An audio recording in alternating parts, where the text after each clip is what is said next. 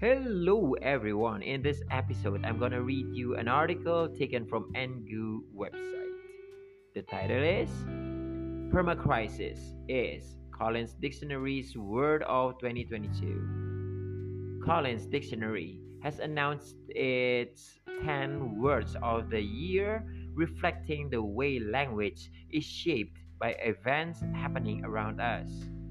Top of the list is permacrisis which means an extended period of instability and insecurity, according to Collins. It's a combination of the words permanent and crisis, and it's a new addition to the dictionary. Permacrisis is an appropriate word for the 2020s, a decade that has already included the COVID 19 pandemic, rising inflation, extreme weather, and the Russian invasion of Ukraine, with Kyiv Ukraine's capital also making the list.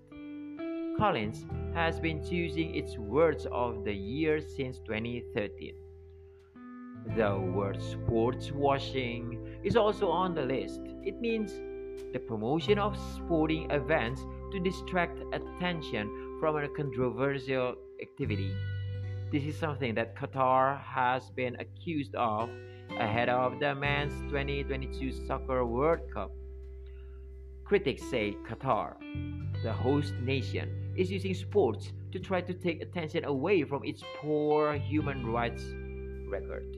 Saudi Arabia has faced similar sports washing criticism this year after the purchase of English soccer club Newcastle United and the financing of the new LIV golf competitions, which uh, have been offering huge sums of money to attract top players. Collins dictionaries are published in the UK, so it may be no surprise that warm bank was included in the list. The term has been used in the country a lot this fall as people struggle with rising energy bills.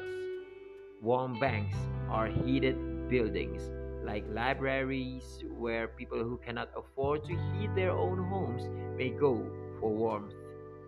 And if 2022 all gets a bit too much, no one would blame you for splooting, which is l- lying flat on your stomach with legs stretched out. It's something animals have been pictured doing in 2022, sometimes as a way to cope with hot weather.